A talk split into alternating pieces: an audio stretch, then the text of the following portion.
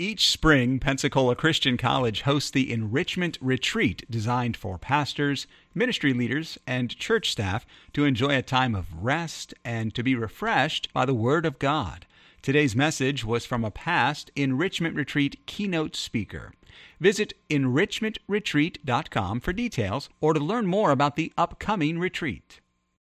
Psalm 131, verses 1 through 3. Okay, let's read it out loud. And I want you to read the little phrase before the verse starts. Do you see that one? What does it say? Someone shout it out to me. Okay, so start with that. Okay, ready, go. A song of degrees of David. Lord, my heart is not haughty, nor mine eyes lofty, neither do I exercise myself in great matters or in things too high for me. Surely I have behaved and quieted myself as a child that is weaned of his mother, my soul is even as a weaned child. Let Israel hope in the Lord from henceforth and forever. So I said last night that, um, or yesterday, that, that the Psalms are a medicine chest for us to take our feelings, our emotions, and things we're going through and to uh, air them to God, to bring them to God, and to process the journey that's before us. Uh, we live in a world of therapy. Uh, you can't believe the number of people in my church that have a therapist. Um, and they're, they're, they will pay somebody to sit and listen to them. And that's really all it boils down to. Uh, listen and uh, cha-ching, you know, here's my bill. I listen to you just to feel better. And we live in a world that is so deeply fragile. And I don't know if you guys have been tracking the news the last few days, but the world's melting down around us. You know, I mean, the market's cra- here we are having shrimp and s'mores at a camp, like, you know, it's like, like, like there's nothing going on, and the rest of the world is literally panicking. You know, um, I mean, people are buying. You can't find a roll of toilet paper in America, anywhere. Okay. Um, the market is totally imploding. I mean, I called my brother today. He manages my 401k, you know, thing, and and he, I called him and he goes, Yeah, you got a couple dollars left. You know, that's the first. He said, It's a good thing my office is on the first floor, Carrie. If it was a 10th floor window, you might not have a brother by now uh, jumping out his window. He's jumped out his window three times today, he said, but it was just the first floor. So he was okay. he was okay. So the world, here's the deal, okay? The world is breaking all around us. We know it's fragile. The world does everything it can do to avoid confronting, facing the real, true, deep fragility of, of life itself. Okay? And then something like this happens and everybody freaks out. And, and by the way, uh, I know we need, to, I we need to encourage our church families and comfort them and be careful and follow the admonition of our health leaders and all that. But you know what we need to be thinking too? This is, how is this an opportunity for the gospel? I mean, the book of Acts is filled with believers that when bad things happen, man, they flipped it right around and preached Christ. Because they realized this is the moment that hearts are the most desperate. I don't have time to tell you this story, but I had the most remarkable story on the airplane coming from Atlanta to here the other night. A lady sat down, we were plugging in her phone on the charger, she needed help, and, and she was asking me why I was coming to Pensacola, and, and it began a conversation. I told her I was seeking a retreat for pastors, and she ended up telling me she's from Wales. She's coming here to visit her sister. She'd been traveling all day, and she literally stopped and she said, so You're a pastor? And I said, I am. She said, I have really been needing spiritual direction. And I looked at her and I smiled. She said, Is it okay if I talk to you?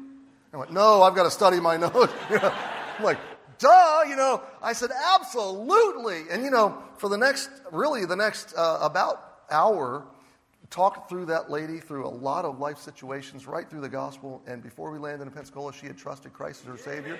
She's about 60 years old, uh, adult kids and grandkids. She, she, first time ever on a plane, a strange lady has literally hugged me uh, from the seat next to me, you know, and uh, weeping. And she was, she was a Mormon her whole life. And she had left the Mormon church, and it was just such a joy. But my point is, with this virus and all this nonsense, there are people well, right, right there within your reach that are just desperate for some kind. Jeff did such a great job today talking about the worldview and, and taking, taking people on a gospel journey that actually makes sense uh, philosophically to them, that answers the philosophical questions of their heart. Where did we come from? What's wrong with us? What'll fix it? And where are we going? And that's what the whole Bible narrative answers. And people are so desperate for hope, and we have it. We have it. You know, we don't have a cure for a virus, but we've got the ultimate cure for the sin virus and for the virus of death that ultimately takes everybody out. So I, I hope that we will all be asking God, how do we help our church families to ground themselves in hope and communicate hope? Because we have a, a marvelous opportunity uh, as this thing unfolds. And I'm as worried as you are about all the, all the other implications, but at, this, at the end of the day, we need to step back and go catch our breath and go, wait a minute. We're God's, and God's children have always faced these types of things with faith and with courage and confidence. And so we have literally access to a kind of hope and peace that is real, not fake, not merely therapeutic, uh, not merely just putting a band aid onto a gaping wound, uh, for temporary salve or numbing mechanisms, I would call it that, that's a stupid kind of hope. It's stupid peace. It's stupid therapy because it doesn't really heal anything. It doesn't really ground or fix anything.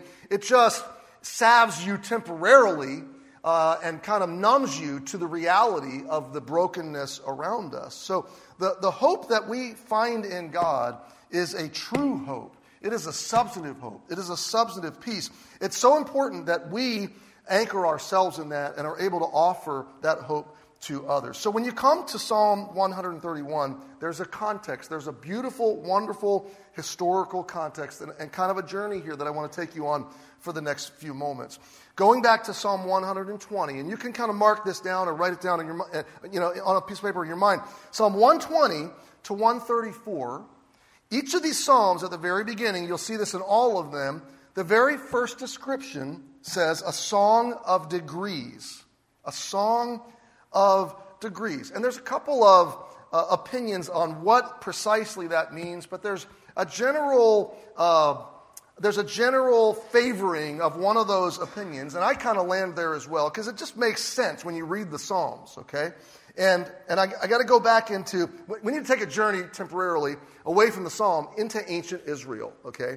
And um, talk about big picture ancient Israel before Jesus and then during uh, the life of Jesus, especially his childhood. How many of you, by the way, have been to the Holy Land? Wave at me if you've been to the Holy Land. Okay. If you ever get to go, go. Um, but, but I'm going to describe some things that when you actually go, you'll, you'll, you'll see this and experience this. So, ancient Israel, God decided to show himself to the whole world. And he ch- decided, I'm going to show myself as the true God to the whole world through one man. And that man's name was Abram or Abraham, okay? And through his family, which would become a nation, the nation of Israel, and we know them as God's people. Why are they God's people? The same reason you are God's people, okay?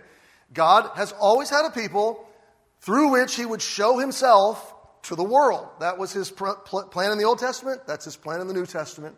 Um, and so, in big picture, though um, his plan has morphed. We have more information today than they had in the Old Testament.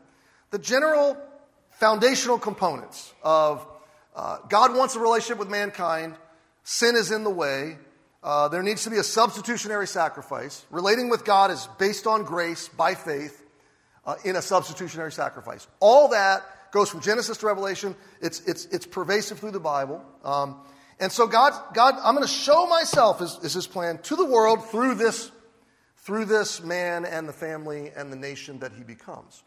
And so in reality, you could take the, the most ardent skeptic or atheist and say, if you, wanna, if you want evidence of God, if you're willing to accept rational evidence, the best evidence on the planet for the reality, the existence of God, and the identity of God, like who is that God? What is that God? The best evidence for it is the history of the nation of Israel, what God has done in the story of Israel.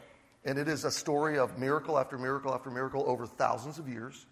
And it is how God decided to reveal himself. Well, everything he taught Israel to do in terms of sacrifice and worship and ceremony and laws and traditions and all of it, we know, was looking forward. It was, uh, these are, this is radically simplifying the terms, I understand that. But the, the Old Testament system of sacrifice and ceremony and worship was never meant to become an end unto itself. And we know this. It was never meant to be a work system to get to God.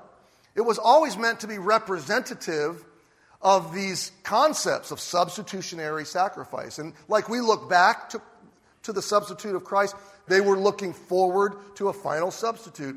And it lost its sense, it lost its essence as the people got away from God. But the original sense, going all the way back, frankly, I believe, to the Garden of Eden, I, I believe that God taught Adam and Eve about sacrifice and about a lamb and about the shedding of blood and the remission of sins and wrapping them in coats of skins. I believe, now this is just me, okay? I believe he taught them an Old Testament rudimentary understanding of gospel, okay? And I, I, believe Abraham understood that and, and going forward to Moses. And I believe that they were transferring this generation to generation. Um, and so all of it was about who God is, who we are, and how do we come to God, okay? How do we come to God? And so eventually you come to the, the tabernacle, you move forward from tabernacle to temple. Um, and the idea of tabernacle and temple uh, coming all the way forward is where does God meet man? Where does man meet God? And, uh, you know, in, in, the, in the Old Testament camp, the tabernacle was the center of the camp, and all of life was supposed to be built around the presence and the ruling of God. And then you come forward to the temple, and this is uh, where visiting the Holy Land will give you this picture. Um, Jerusalem is elevated, it's up in the hills. Um, it's, it, it, sits on the top of several hills. There's valleys that run in and through the city. And Temple Mount is the, this, this, this top stone cap of a place that was selected for uh, the first temple and then the second temple. And, and it's, I mean, it is massive. It is a massive mound. And still today, this, this sandstone, it's in the right sunlight, it's glistening gold and beautiful and amazing, okay? And um, it was a place for ancient Israel that represented where they meet God. Now, it's interesting, and I don't have time to sidebar here too long, but the idea of temple comes forward. And you know, Jesus, when he started his earthly ministry, he walks into the temple like he owned the place, drives everybody out, turns over the carts, resets everything. Why? Because not only did he own the place, he is the place. So so the temple represents where God meets man until God comes to earth. And now God is with us, so he is the temple. Okay? And so the building, which the Jews came to uh, kind of anchor their national identity, their pride, they, they were so tied to their systems and they had so hijacked God's ideas and perverted them to just a system of extortion. It was literally a cartel in Jerusalem uh, using religiosity to, impover- to keep people in bondage and in poverty. It was, it, was a, it was a terrible thing. And so, no wonder Jesus walked in and, and drove them all out because this is God. Now, He is the temple. And, it, it, and you go even further. He dies, He resurrects, He leaves, and He sends the comfort of the Holy Spirit. And then, so go with me. If the play, if temple is where God meets man, and Jesus said, I'm going to come into you and send my comforter into you, and you can become the dwelling place of the Spirit of God, then what does that make you and me? Help me out. Temple. You guys ate too much shrimp. Temple. So that's, you know, Paul, I mean, what a, what a, what a mind blowing thought for first century people to think, uh, wait, I'm a temple? Wow. Okay. And, and uh, the work of God unfolding through all these centuries. Well, one of the things that God orchestrated for the nation of Israel, going way back before Jesus. But this is where I want you to think about Jesus' childhood in particular.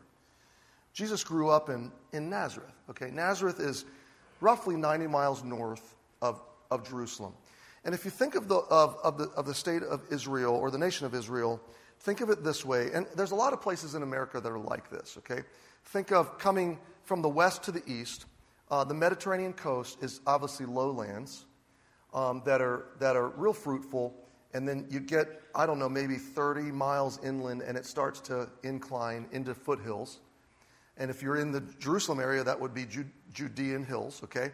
And then you climb up through these mountains and you come through these passes, and it's really rugged, rough country. Think a lot like Colorado, not quite as big in terms of the mountains and size, but, but rugged, rough country, a little bit like Southern California as well.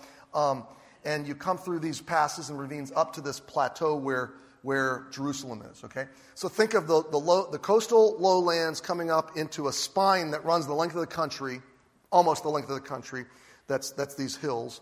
And it kind of caps out at, at Mount Carmel, which is more like a ridge that's miles long and has a peak. Okay, then, then, then it descends. On one side, you have the Mediterranean side, so that's real fertile. When you get onto the eastern slope, descending down towards the Jordan River Valley, it gets real rugged and sandy and deserty, kind of like New Mexico or Phoenix or you know some of these desert places. It's still real rugged, uh, but it's really dry and sandy, and it's, it's, there's, there's not any vegetation until you get down by the river, the Jordan River. As you go north up that Jordan River Valley, um, you come to the Sea of Galilee. Okay, if you turn left just before the Sea of Galilee, you go up the Jezreel Valley, which is called Megiddo, and it kind of hooks up around uh, back towards the Mediterranean. It's a gigantic valley. So when you, when you come up the Jezreel, so you're going, if you're coming out of Jerusalem, you'd go, you'd go down through the mountains to the east. You'd end up at Jericho. You go straight north up the Jordan River, and then you'd hang a left at Jezreel Valley, and come around this valley, and then in the distance there's this, there's this peak of mountains, uh, hills, I should say, and Nazareth is up on the peaks of those hills, and that's where Jesus grew up. Um, the reason it's important to understand this geography is that God mandated for the nation of Israel three times a year to leave their homes, to pack up their families, and to walk from their homes to Jerusalem. It's called a pilgrimage, okay? And they would make this pilgrimage three times a year. The idea being uh, to worship, to reconnect with God. It was almost like a family reunion and a party and a celebration and a time of worship, and it was somber but also celebratory.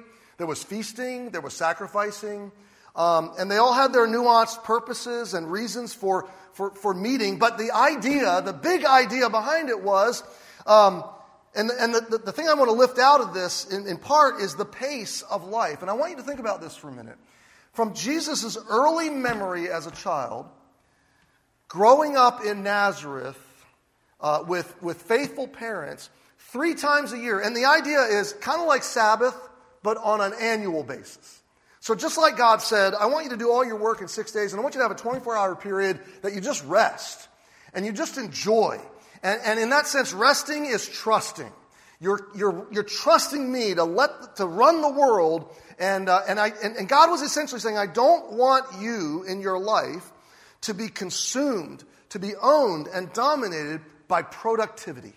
I don't want you to be owned by all the work that is still yet to be done, that is undone. Now, think of a first century ancient Israel, agrarian, hard to survive culture and life. Uh, there's always more farm work to do. There's always more cultivating and harvesting and getting ready. There's, survival was hard, hard work. And it could have easily turned into seven days a week and 52 weeks a year. And, and God said, No, I'm your God. I'm your provider.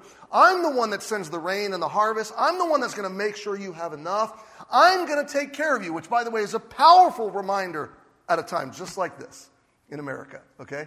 But he didn't want them to be so consumed with their own survival that they got eaten up with incessant hard work. And so, one day a week, he forced them basically to rest, and it was a gift to them. It was not an obligation, it was a gift of God.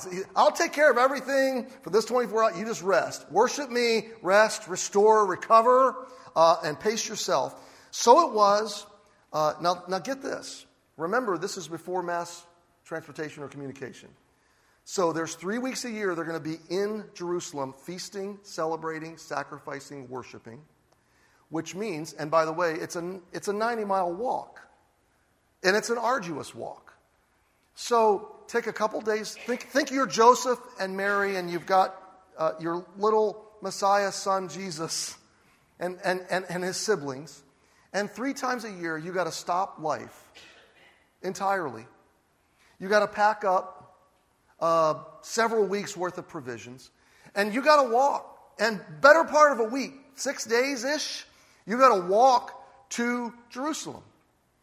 And I, I want you to think on this in terms of not, um, again, not obligatory, but anticipatory. Like you anticipate vacation.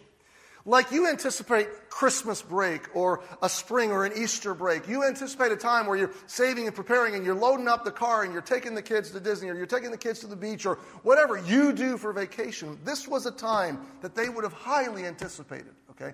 And they would have packed up everything and begun their long family walk with their village. So the entire village kind of together, which, which you can understand why they lost Jesus when, when he was 12, okay?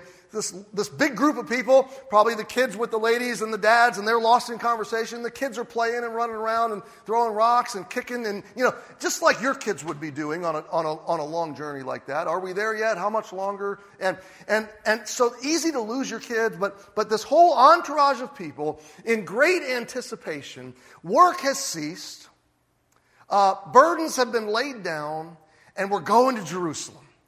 And we're going to see people we love and we're going to gather around that, that, that temple and we're going to feast and we're going to thank God for his provision and we're going to sacrifice and some of it's going to be somber and some of it's going to be celebratory, but it's going to be fun. And still to this day, if you go to Jerusalem, it's, it's, it's incredible the spirit of that city. Uh, this last time I was there, I just, I just I broke away from the tour group and I just took a day or two and I just walked around the city, uh, the old city, and then and, and some of the area around. And the, the, about five o'clock at night, that city comes to life. And I mean, there's kids playing soccer in the streets, and they are celebrating, and they are feasting, and there's music, and it's just a happy place. It's nothing like you think, you know, the news tells you about. And you just get this sense of that culture. And so they're walking. Now remember, walking three miles an hour, six days to Jerusalem, anticipating. A week there, six days back. Better part of three weeks, uh, three weeks three times a year. How many of you get nine weeks of vacation? Some of the school teachers, maybe, but nine weeks in addition to the, to the weekly Sabbath. But better part of nine weeks a year, God said, slow down. Come to Jerusalem. Come to the temple and anticipate the journey. And so they would have descended out of the hills. I just picture this in my mind. I picture Jesus can't wait to get to Jerusalem. They love this place, they love this week. I could picture them coming out of the hills of Nazareth, down the Jezreel Valley. They would have stopped at the Gihon Spring to load up with water, maybe Gideon Spring, which isn't far from there. They would have rounded a bend and come into Beit Shan, which is a huge Roman city, Decapolis city, and uh, they would have maybe spent the night there. Uh, they would have then touched, uh, headed down to the Jordan Valley and, and south. It would have gotten more arid and dry and barren as they got to uh, Jericho, which is like a desert city. And then they would have started the arduous, now remember this, I'm going someplace with all this arduous climb. It's, it's, it's, it's called Wadi Kelt. It's, it's uh, what you would picture in the Good Samaritan story. It's this winding canyon road. Sometimes it's just super, super narrow that winds all the way up into uh, the, the region of Jerusalem. And as they came into Jerusalem, they would have been anticipating um, this sight. And I want, this is what I want you to hold on to. This is so powerful to me. If you go to Jerusalem today, um, if, you, if you come around the, the, the, the, southern wall, southern steps of the temple, which were the main steps up to the temple, and you come to the uh, southeast corner, this was the pinnacle, um, you, you can stand there with the Temple Mount behind you. You can look down this hill, and to the left is the Garden of Gethsemane.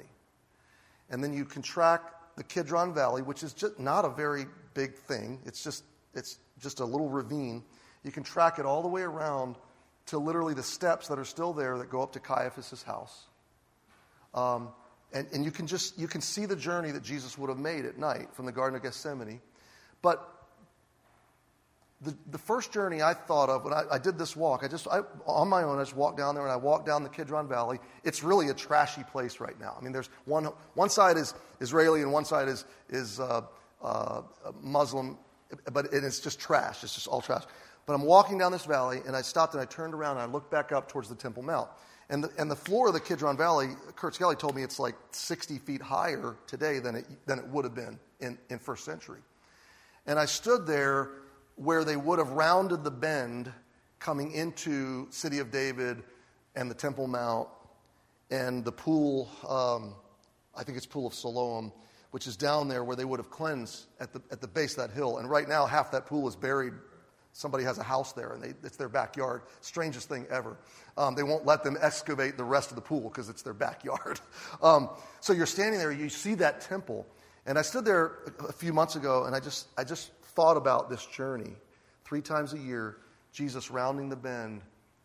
And it would have been, the experience for a first century Israelite would have been like you getting on a subway train and, and riding that train to, to the southern tip of Manhattan Island and coming out of that uh, tunnel up onto the street and coming around a bend and seeing the Freedom Tower.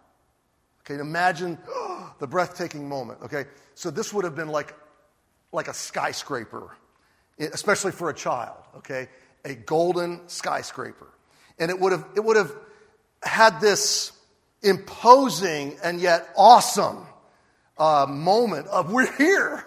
This is where our God is. And this is uh, where we meet Him and where He meets us and where we celebrate Him. And it would have been, it would have been the Disney trip of all Disney trips. It would have been the, uh, okay, uh, at, Hart, at Hartford in the middle of winter, there is this thing that happens. And I, every time I've experienced this, it, it, it, it tickles me, okay? My wife is a Disney freak, okay? She loves Disney. She grew up going to Disneyland. So, so I bring her to Disney World whenever I can. We've figured out you know, the flight schedules, and, and winter, New England, people just can't wait to get on a plane and fly to Florida, okay, in the middle of winter. And so, no matter when you fly out of Hartford, if you get like, like a, a Southwest or a, you know, a direct flight, when you go to the airport to check in at Hartford for the flight on the way to Orlando, I can tell you it is like the Santa Claus, it's like the Polar Express, okay? It is kids decked out in Mickey gear, Mickey bags, Mickey shoes, Mickey, I mean, and parents, and I mean, they are, they are, they're so happy. They're as high as a kite. The plane is, it's electric. You can't get a nap on that plane. You can't study or work on that plane. These kids are bouncing off the walls. The parents are too. They haven't had any cotton candy yet, but they can't wait to get to Orlando. I mean, and in my mind, that's what's happening as they're rounding that bend, coming towards Jerusalem. These kids are getting excited. The parents are getting excited. They're going to have a week of feasting and celebrating. Now, it's funny. A week later, if you're flying from Hartford to Orlando, it is the Polar Express. If you're flying from Orlando back to Hartford, it's the polar opposite. the kids are sugared out, drugged up, crying, whining. The parents are in debt. frustrated and angry and discouraged. They're having their worst fights of the year, you know, on the way back home because now they're coming back to the frozen Arctic of Connecticut uh, for the winter, and the Disney trip is over. So this was highly anticipatory. It was, it was highly restorative and restful and energizing. Three times a year, nine weeks, three miles an hour, slowing down and enjoying their God. And in a very difficult day of Roman oppression and financial difficulty and survival is hard, this was nine weeks a year that the pressure came off. And they just enjoyed who they were in God and the hope that they had in God. Now, why do I tell you all that story and eat up all this time? And where is this all going? Okay. These songs, songs of degrees, the word degrees is referring to an ascent. And they're the psalms that they sang on the way to Jerusalem. Okay, so I've got four grandkids. My, my playlist is mainly Baby Shark. How many of you know Baby Shark? Baby Shark, do, do, do, you know, probably too much, okay? Either that or hot dog, hot dog, hot diggity dog, okay? Um, or mushka, maushka, you know, I don't even know them all. But but I, I, I, you know, those, those are my playlists. But these families, dads, moms, kids, and everybody with them, their friends and village, walking to Jerusalem to celebrate their God, singing these songs on their pilgrimage. And this is what God gave them in preparation. So, in the, in the light of all that, read the psalm again with me, okay? Picture these people journeying and singing and renewing their joy and their hope in God. Uh, and read it, uh, look, at, look at it with me. Lord, my heart is not haughty, nor mine eyes lofty. Neither do I exercise myself in great matters or in things too high for me. They're relinquishing something there. Surely I have behaved and quieted myself as a child that is weaned of his mother, and my soul is even as a weaned child. There's a rich truth there. They, they've relinquished something in verse 1, they're receiving something in verse 2, and then they're anticipating something in verse 3. Let Israel hope in the Lord from henceforth and forever. So, this was a hopeful, long, arduous journey, but it was destination oriented. This was God saying, Stop your life and remember who you belong to and remember what your life is. You're going somewhere. You are on a long, uphill, and by the way, no matter where you are in Israel, if you're going to Jerusalem, you're going uphill. That's why the Bible always says they went up. We think of that in terms of north and south. Know, it's elevation. So they're always going up to Jerusalem and they're always coming down from Jerusalem. And, and the picture here, I can't, it's inescapable for me because what I see is God teaching me in a 21st century context that basically my life is the same. I'm working hard to survive. I'm working hard to raise my family. I'm working hard to keep my marriage together and help my church be healthy. And survival is hard and life is hard and it's arduous. But there are some times where God wants me to pull aside. He wants me to worship Him. And He wants me to remember that I am on a pilgrimage.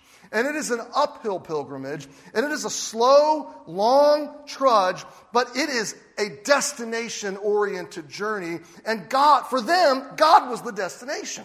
And so it is for you. And so it is for me and for my family. And until I enter His presence, I can trust His providence. Until I enter his presence, I can trust his providence. Here it is a hopeful heart. This is a prayer, right? A hopeful heart is a prayerful heart that is upward focused, forward focused, it is destination oriented, and it keeps this fragile, broken, temporary life in perspective of a higher destination. It keeps this this short journey in perspective to I'm looking Godward, I am worshiping Godward, I am focused Godward, I'm focused on the destination. I'm not going to get so overtaken emotionally, psychologically, spiritually, so overtaken with today's concerns that my priorities get out of whack, that my heart loses hope, and that I have no relationship with my God. It is that it is this journey that keeps all the other all the other priorities of life in perspective. A hopeful heart is thinking and worshiping and journeying its way forward, not merely feeling its way forward, and not owned by the imminent, uh, uh, smaller priorities of today, but journeying the pilgrimage forward. Mark Twain said it this way We all do no end of feeling, and we mistake it as thinking.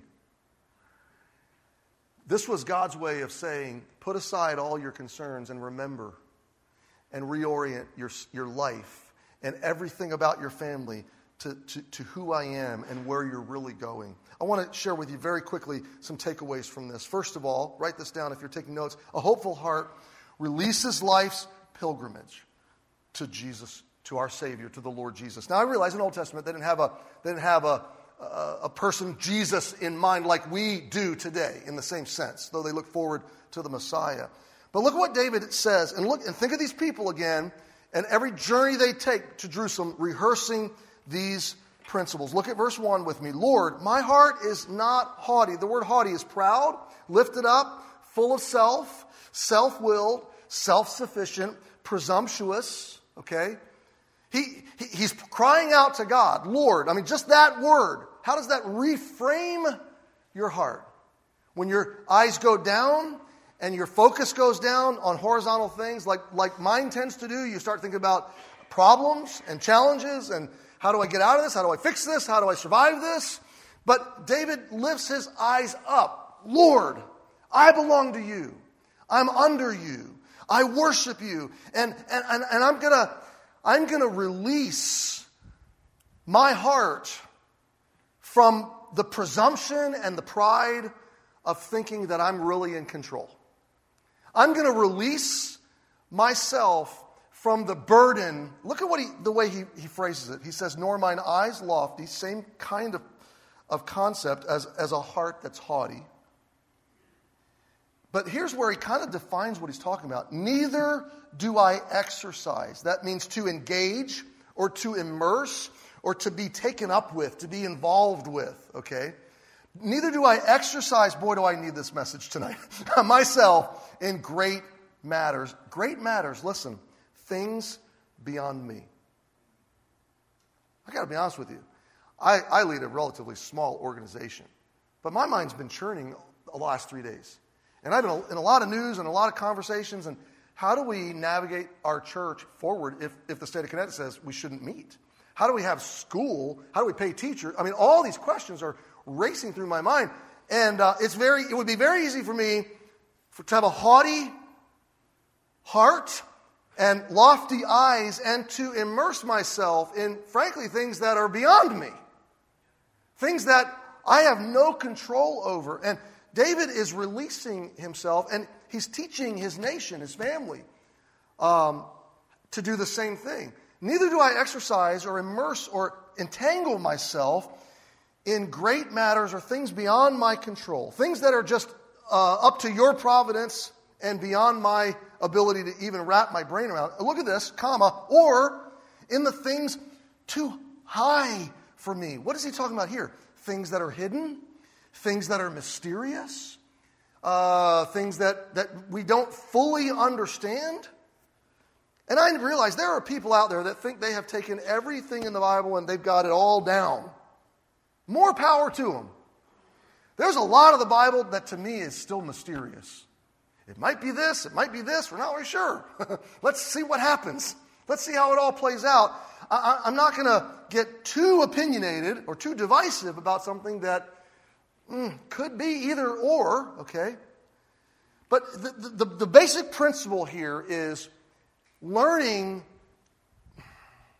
to release things you cannot control, questions you cannot answer, mysteries you cannot solve, problems you can't fix, people you can't change things that are too big for you and things that are beyond your reach and things that are not within your purview or your providence things that are that are just outside of your care and learning you can't have a hopeful heart as long as you are immersing your heart in things that your heart has no business even stewing over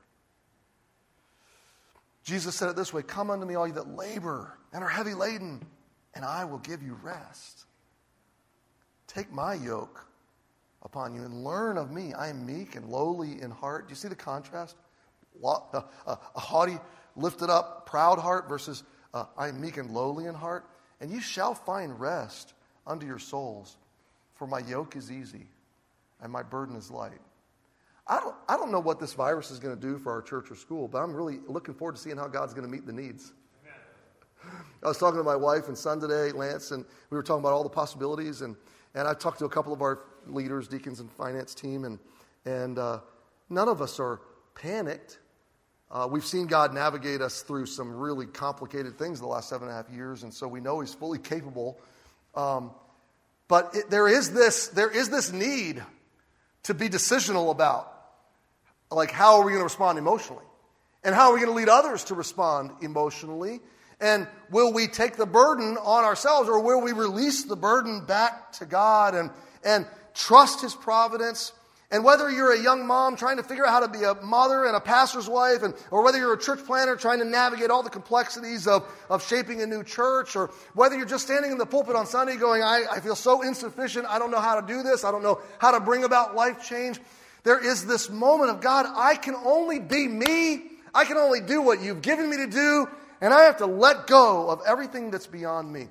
Much of our hopelessness and restlessness is the result of attempting to control or direct things that are outside of our power. And you're just not designed to carry all that. You're not designed to stew in all that. Life is too short for it. You don't have the emotional margin for it. And so there's great power in on your pilgrimage in singing a song that releases to God. Think about it. There are questions you can't answer, circumstances you can't control, realities you can't reverse, realms God has not appointed to you, situations that you don't have enough information on or influence, a uh, lot of opinions, but that's all you have. People, here it is, think about this relationships you can't change. do any of you, ha- don't raise your hands, anybody have a relationship you've tried to resolve, you've tried to be at peace, you've tried to reconcile, but the other party will have none of it? Those are so, if you really have a heart to be at peace and to love and to preserve relationship, and the other part of the relationship has walled you off, that can literally eat you alive. Especially if you're a pastor and they're a member of your flock and you so desperately want their health and their thriving. I had a man uh, for months blocked me out and wouldn't even talk to me about a complicated situation, wouldn't even talk about it. And I appealed to him in a couple different ways with no response. His response was, I don't want to talk about it. And I mean, months went by. And for about a month, that just chewed at me and chewed at me every, every time I drive by the exit for his home. I'd think about him, and it would just consume me for an hour or two. Uh, God, what do I do? What do I do? And finally, God just said to me one day, Cary, let it, you, don't let go of your love for that man, but let go of your anxiety over this. You can't control him. You don't have any. And you know what God said to me? You can still love him, but, but don't worry about changing him. That's my job. Who is it in your life that you wish you could change? Some of the ladies are like pointing, you know. Who is it that you wish you could change or reshape and it's driving you crazy and you're, all tied up in knots and God would say to you, it's not your job to change them, it's your job to love them. Let me change them. You love them, I'll change them. And, and what a different level of anxiety, what a different psyche you would have if you would take verse 1 and relinquish and release your pilgrimage to the providence of God. There are a million providential mysteries woven into the brief journey you're taking on this planet. The harder you try to control them and to be your own providence, the more haughty and self assured and self willed you will become, and the more frustrated you will live. And anytime something doesn't go, go your way, it'll all break down. Our journey is to be characterized by prayerful hearts that relinquish pride and presumption, things beyond our control, things we don't understand, aspects of our story with which we disagree with God, and just to say, God, I'm putting this in your hands. Oh, the depths of the riches, both of the wisdom and knowledge of God. How unsearchable are his judgments, and his ways are past finding out. So, first thought, a hopeful heart releases life's pilgrimage to Jesus. Second thought, you still with me? A hopeful heart discovers, I love this, deep delight in Jesus. Now, again, I, I, I'm, I'm putting the name of Christ into this because this is our context. But imagine, again, the annual three times a year anticipation of the, the further they got from the fields and the workshops and the survival of, of hard life in, in, in Israel, and the closer they got to Jerusalem uh, the anticipation and the joy and the delight would, would come back. It would, it would be totally resetting, kind of like the Lord's table is supposed to be for us. It's supposed to reset us at the foot of the cross. How loved we are, uh, how secure we are, um, how graced we are with, with a generous Father. And, and, and this journey would have recovered in them whatever loss of delight that had occurred over the last period of months. So, David, look what he says, and this is so profound in verse 2 Surely I have behaved and quieted myself. You know, there's something about this virus that I'm looking forward to. We didn't have snow days in Connecticut are amazing. You guys don't get those down here, uh, do you? I think there was one like 100 years ago. Um, but we didn't get any this year. Like, Connecticut people are kind of grumpy right now because they feel that winter cheated them. You know, it's like we still had to be cold and we still had to deal with the barren landscape, but we didn't get the days off work to sip hot chocolate in our pajamas by our fireplaces because that usually happens five, six, maybe seven times a winter, and you, you just kind of come to anticipate that. And I was saying to my wife today, I said, Well, I, I'm kind of bummed that we can't have church and school, but it would be kind of nice to sit around. and just, what do you do? This is God's fault. He's providential, right? If we can't have church, it's his problem. Uh, this is his church. This is his school. This is, I think you said that today. This is his college. This, these are, this is his doing. So we'll start having church when he tells us we can have church again, you know, and we'll trust Him to pay the bills. And there's something about, I don't know, the next few days that will be a little bit tense, but also a little bit, there'll come a moment where I'll just go, okay, you know, let's, let's play Monopoly. let's, you know, wash our hands and enjoy some brownies and, you know, watch Frozen 2. I don't know. I mean, um, so we'll, we, but, but pausing and discover, but look at what he says. I've behaved myself, acquired myself as a child that is weaned of his mother, a soul that is even as a weaned child. What does that even mean? Okay. Well, again, let's go back to ancient Israel. Help me, help me think through this. What, when a child was born in first century Israel, what is the only source of food for that child? I can't hear what you guys said. Did you say mom? Mom. So, mom is not a person. Mom is not a heart to love. There's no relationship here. Mom is a vending machine. Truly. Okay? And those of you that have children, you get this. Children, they're cute, they're wonderful, they're, they're very expensive. But more than anything, they're stinking selfish. I mean, from the very first moment they come into existence, they are demanding that your life completely revolve around them. They're utterly thoughtless. They, they don't care about you at all. They don't care if you're asleep.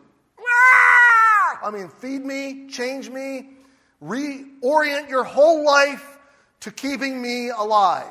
Okay? They're totally insufficient. They, I said to both of my sons at the birth of all their kids, you realize he owns you now. You think you're the head of your home and you're leading your house. No, this kid owns you now. Like, and several hundred thousand dollars from now, uh, you'll be an empty nester and you will be tired. And I just tell young parents all the time listen, like, like whatever age, for a long time, for like the next couple decades, you're going to be poor and tired. Just, just, just accept it. It's just how it is. Just be tired. Okay? It's just part of the joy of parenthood. I, frankly, I don't know how we did it. God gives parents the energy they need when they need it. But I'm telling you, I'm so glad when the grandkids come and when, when they go, too. It's like, oh, you know, and how they can take a house that's perfectly picked up and within two minutes, it was like Hurricane Fran came through. I mean, just every, it's like they just go around dumping stuff, emptying stuff, throwing, it's like, this floor is much too clean. You know, just throwing stuff everywhere. It's just unbelievable how quickly they can destroy a house. And then Dana, you know, and me and whoever picks it all up. But so kids are very selfish. And mom is, is, is not a person to love, she is an object to draw from. She's an object for survival. In the first century, even more so than now, like we wean our kids pretty quickly off their bottles and their formula now. I mean, some parents are just way overachievers, you know, kid's six months old. Look at that, he's eating a steak. You know, we feed them. Well, they're on solid foods already. Whoa, you know, my kid ate solid foods before your kid did. We're so competitive in that way. I got the best kid in the nursery. Um, so we wean them really fast, but in the first century they didn't. They were years uh, of being attached to the mom. Now think about, think about the conditioning of the child over years. And the weaning process, whether the kid's three or four or five at the time, the weaning process was arduous, complicated misery.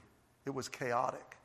Because this child now is being forced off of the mother's supply by the mother. So, in the child's mind, this is torture. This is abuse. This is uh, robbery. This is my survival and you're not feeding me. So imagine, okay? The anger and the screaming and the temper tantrums and the, and the crying and the demanding for a season that the child goes through. And yet, the mother, the loving mother, and parents understand what's best for the child. The child needs to, to learn a different uh, relationship with mom and a different mode of survival. And so the weaning process was very, very painful and, and, and really traumatic for the child. But the outcome of the weaning process was beautiful because the child would find food and could learn to feed itself. And now, when the child is running to mom's arms and, and, and resting in mom's bosom, it's not selfish, it's in love. Now, the child's running to mom saying, I love you, and I want to be in your lap because I love you. Not, I want to be in your lap because I want you to feed me. And so, what David is saying to the nation of Israel is, I've learned, God, get this, I've learned, God, you are more than a vending machine. I've learned how to come to you, God, because I love you and because I delight in you and because I enjoy you. And it's not to say, hey, the same God that wants us to delight in him does say, uh, make requests with joy. Okay, you have not because you ask not. So there's nothing wrong with asking from God. Give us this day our daily bread. Jesus taught us to pray these things. But He is He is a generous, gracious provider, but oh, He is so much more. And if you're going to have a hopeful heart, you're going to have to have a weaned heart. You're going to have to develop the capacity to enjoy God and to delight in God and to learn to love God for who He is, not just for what He gives you. Not simply as a survival mechanism, not simply as a source of blessing, but actually someone you delight in. And that's what David is saying. My soul is quieted and I'm resting, God, in you because I've been weaned and I am cherishing you for who you are, not for what I'm trying to get from you. I love this quote from Tim Keller, and I'm almost done. Tim Keller said, Prayer is the way to experience, listen, the powerful confidence that God is handling our lives well.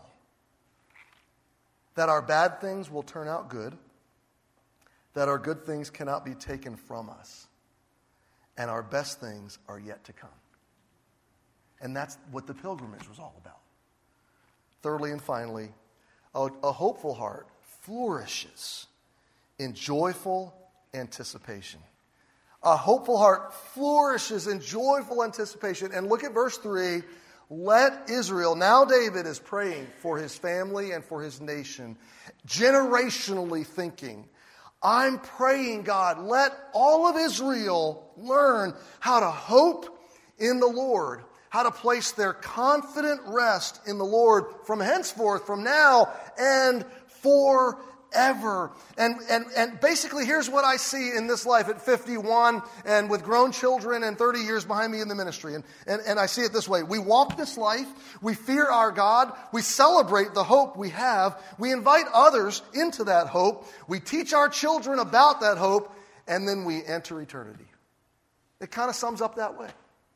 And I don't know the minutia and the things you're worried about and the bills you're trying to pay and all the, all the, the, the details that are, you're stewing over right now, but I know this psalm gives you permission to put them in God's hands, to take your pilgrimage one day at a time, that slow uphill trudge.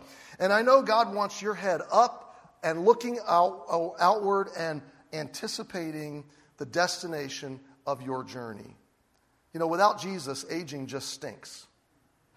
It just stinks. But because of Jesus and because of the destination, aging is highly anticipatory. Life gets harder, the body breaks down, but the journey, the destination, is mind blowing. The journey to Jerusalem would have ended with great joy and great delight and celebration, and the kids would have been jumping up and down and, and so happy, and there would have been great feasting and great reunions and, and great joy in the city. And, and, and, and oh, the hope that would have been reborn in them uh, is, is tangible in this psalm. Warren Wiersbe wrote of hope Hope is joyful anticipation of what the Lord will do in the future. Let that sink in for a minute. Let Israel hope in the Lord from henceforth, from today. Coronavirus, today. Marriage struggles, today. Parenting problems, today. Church problems, today.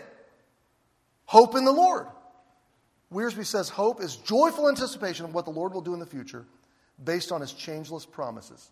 Like a child being weaned, may we fret at our present, we, we may fret at our present circumstances but we know that our fretting is wrong. Our present circumstances are the womb out of which new blessings and opportunities will be born. I love this quote. Uh, my daughter sent me this from John Piper. I don't know where or when he said it, but, but think deeply about this. Occasionally, weep deeply over the life that you hoped would be. Grieve the losses. Feel the pain. Think about that. Occasionally, weep deeply over the life you hoped would be. There's not one of us in this room of any age that has the life we would have scripted. How many of your life is exactly like you expected to be when you were 18 and graduating from high school? Everybody laughs when I ask that question. So he says, Weep deeply over the life you hoped would be, grieve the losses, feel the pain, then wash your face, trust your God, and embrace the life that he has given to you. I got to tell you a quick story, and I'll shut up. Uh, my grandson, Chad, four years old, this past summer, we drove down to Orlando. Our whole family, three families really, it was kind of funny. About two months before vacation, we had, didn't have any plans solidified. Both of my boys kind of ganged up on me and they came and said, Dad, we really want to do a big family vacation all together. I'm like, yes, that's awesome. And, I, and then I got away with my wife and started thinking about this. I said, I think they just want us to pay for it, really. But it feels good, you know. So we drove down to Orlando. We rented this house. It was the most economical thing we could find on the East Coast, I think. And, and um, we were staying at this development that had a lazy river. Anybody ever, and you know what a lazy river is? Okay. You get an inner tube, you float around this thing. My grandson Chad is four. He hasn't been in a lazy river in a, in a while. He hasn't been ever in a lazy river. He hasn't been swimming in a, in a year. But he is decked out in, in like Disney swim gear. I think it was uh, Cars um, Lightning McQueen. I think he had a Lightning McQueen swim shirt, swimsuit, swim vest, you know, water wings and shoes and mask. I mean, and a snorkel. And I, I mean, this kid, you would think he's an Olympian Disney swimmer, like he is a member of the Disney swim team, right? So we get out there in the morning and we get our spot. And I see Chad kind of wander away from the family, and he goes, it's this, it's this tide pool that goes gradually out and gets deeper, and then the lazy river's out there at the deeper part. And Chad's standing there by the edge of the water. And I can see, though he's got all the gear, I could see, like, I'm thinking in his four year old mind, it's been a year since he went swimming. He probably doesn't remember it. And this must look like a vast ocean to him, you know? And he's been anticipating swimming, but now that he's looking at the pool, it's like you could see his chest. I could see the nerves and the fear growing in him. And I just, the family was unpacking their stuff, and I kind of noticed Chad, and I walked over and I thought, oh, he's getting kind of freaked out about the water. And I grabbed his arm and I scooped him up in my arms. And I said, come on, Chad, I'll take you. And I began to wade out into the swimming pool with Chad in my arms. And he, he freaked out. He starts clinging desperately to me, wraps his legs around me, starts climbing my torso as the water is coming up. You know, he starts to get higher, trying to stay out of the water, and he's clinging to me and wrapping his arms. It's like, all of a sudden, he's got eight legs like an octopus. He's just everywhere. And I'm, I'm trying to pry him off and calm him down. I'm talking to him, and he's not hearing me, which is always a dangerous place to be with God, by the way, where you're so frantic and worried that you're not hearing him. I'm Papa. I love Chad, and I'm, I'm, he's in no danger right now. I've got him, okay? But he, boy, does he think he's in danger. His emotions are going crazy. So we get out to this lazy river, and, and I'm, I'm standing there, and he's, he, you could take this kid and throw him into a 100 foot deep pool, and he's going to be like a bobber. He's, so, he's like wrapped in bubble wrap. He's ready to float. I mean, he would just would have sat right there on the surface. He would not have sunk. But I'm, I'm, I'm talking to him, and I'm like, Chad, calm down. It's okay. Papa's got you. Papa's got Papa, Papa, Papa, don't let me go. Don't let me go. And he's frantic, okay? And I, the more, the further I get in the water, the water's coming, the more panic he's getting. And I'm, I'm like, Chad, it's okay. It's okay. And I, I, I lowered him down, and I said, Chad, stand up. And he's, and he's he wouldn't stand up. Now, I got to tell you, Chad's about this tall, and the water is about this deep. So it really would have come up to about here on him. And I realized all of his panic is for nothing. But again, he doesn't even hear me. Chad, stand up. Chad, stand up. Finally, I realize I've got to wean him. I've got to put him through fear. I've got to do something of a chastening nature, a nurturing nature to get, to get him to release me so he can stand up and realize this can be fun. You're like, this can't be, he can't be this anxious and fearful during the whole vacation. And so I, I, I, got down by his face. I'm peeling his arms off of me. And I finally got him, you know, from wrapped around me. And his legs are floating out behind him. And I gra- got him on his body. He's like, Papa, Papa, don't let me go. I mean, the further he gets out and, and, and lower into the water, he's panicking even more. I finally uh, got, got his arms, the tops of his arms, and I let him sl- slide down until I grabbed his hands. So now he's floating out that way. And he's looking at me. And I got his hands. He's like, Papa, don't let me go. Don't let me go. And I said, Chad, stand up and he would not stand up. So then I realized the only thing I could do is terrify him for a second so I could solidify him for the rest of vacation. I need to terrify him for a second so I can solidify him for the rest of vacation. So I kind of put my leg around behind him and I, I, I kind of pushed his legs down into the water. And then, and then with his face right in front of me, I let his hands go. And, I, and when I did that, the look on his face, Pop! It was like in slow motion, Papa! You know, like we lived on the space station and I just sent him out into, into, into the cosmos. You know, it was terrible. And this is all a fraction of a second. I reached under the water and I grabbed his ankles and I start to pull him down. So now, not only did I let him go, now I'm killing him. Okay? And he's like, look at her, Papa, my Papa's killing me. Somebody help me. You know. And, and I grab his feet and I pull him down in the water until his feet land on the, on the concrete at the bottom of the pool. And he's there and his head's right here and, I'm, and he's landing on solid ground. And I looked at him and my face is four inches from him. I go, Chad, stand up. And I smile at him. And the look, this, I wish I had a video of this moment because he goes, And he looks down in the water, and I stood up, and he just gradually comes up like this. He looks at me and he goes, Oh. now I'm going to tell you something. Wherever you are on your pilgrimage, you have a God, you have a destination. And your God and your destination are so sure it is the solid ground under your feet that you don't know is there. I mean, we know it's there. But you know what? We don't know it's there until we're forced to touch bottom. And it's then you wonder in the split second, why is God doing this to me? Why is Papa letting me go? Why is Papa dragging my feet underwater? But then you, you hit solid ground in the gospel. And you stand up and you look into the face of God and you go, oh, oh. Now, I've been thinking about Stephen the martyr,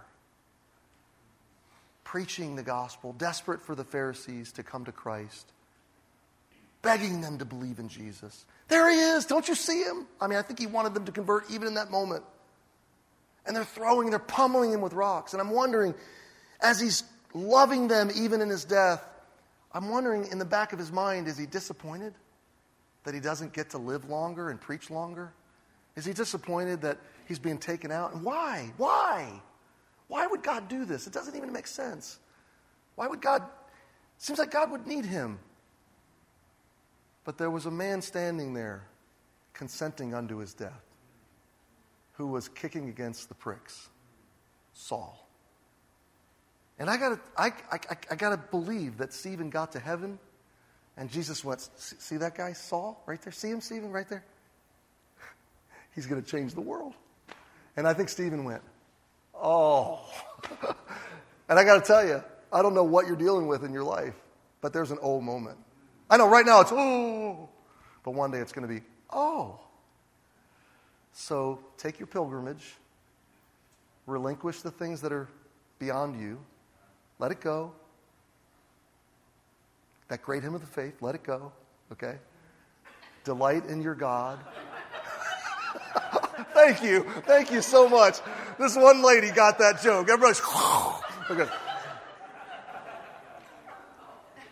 Delight in your God and keep hoping. You've been listening to a message from the Pensacola Christian College Enrichment Retreat. You're welcome to pass this message along to others, but we ask that you do not charge for it without written permission from Pensacola Christian College. If you're a pastor or ministry leader, join us for the next Enrichment Retreat and experience a time of physical rest and spiritual refreshment. To learn more, visit enrichmentretreat.com.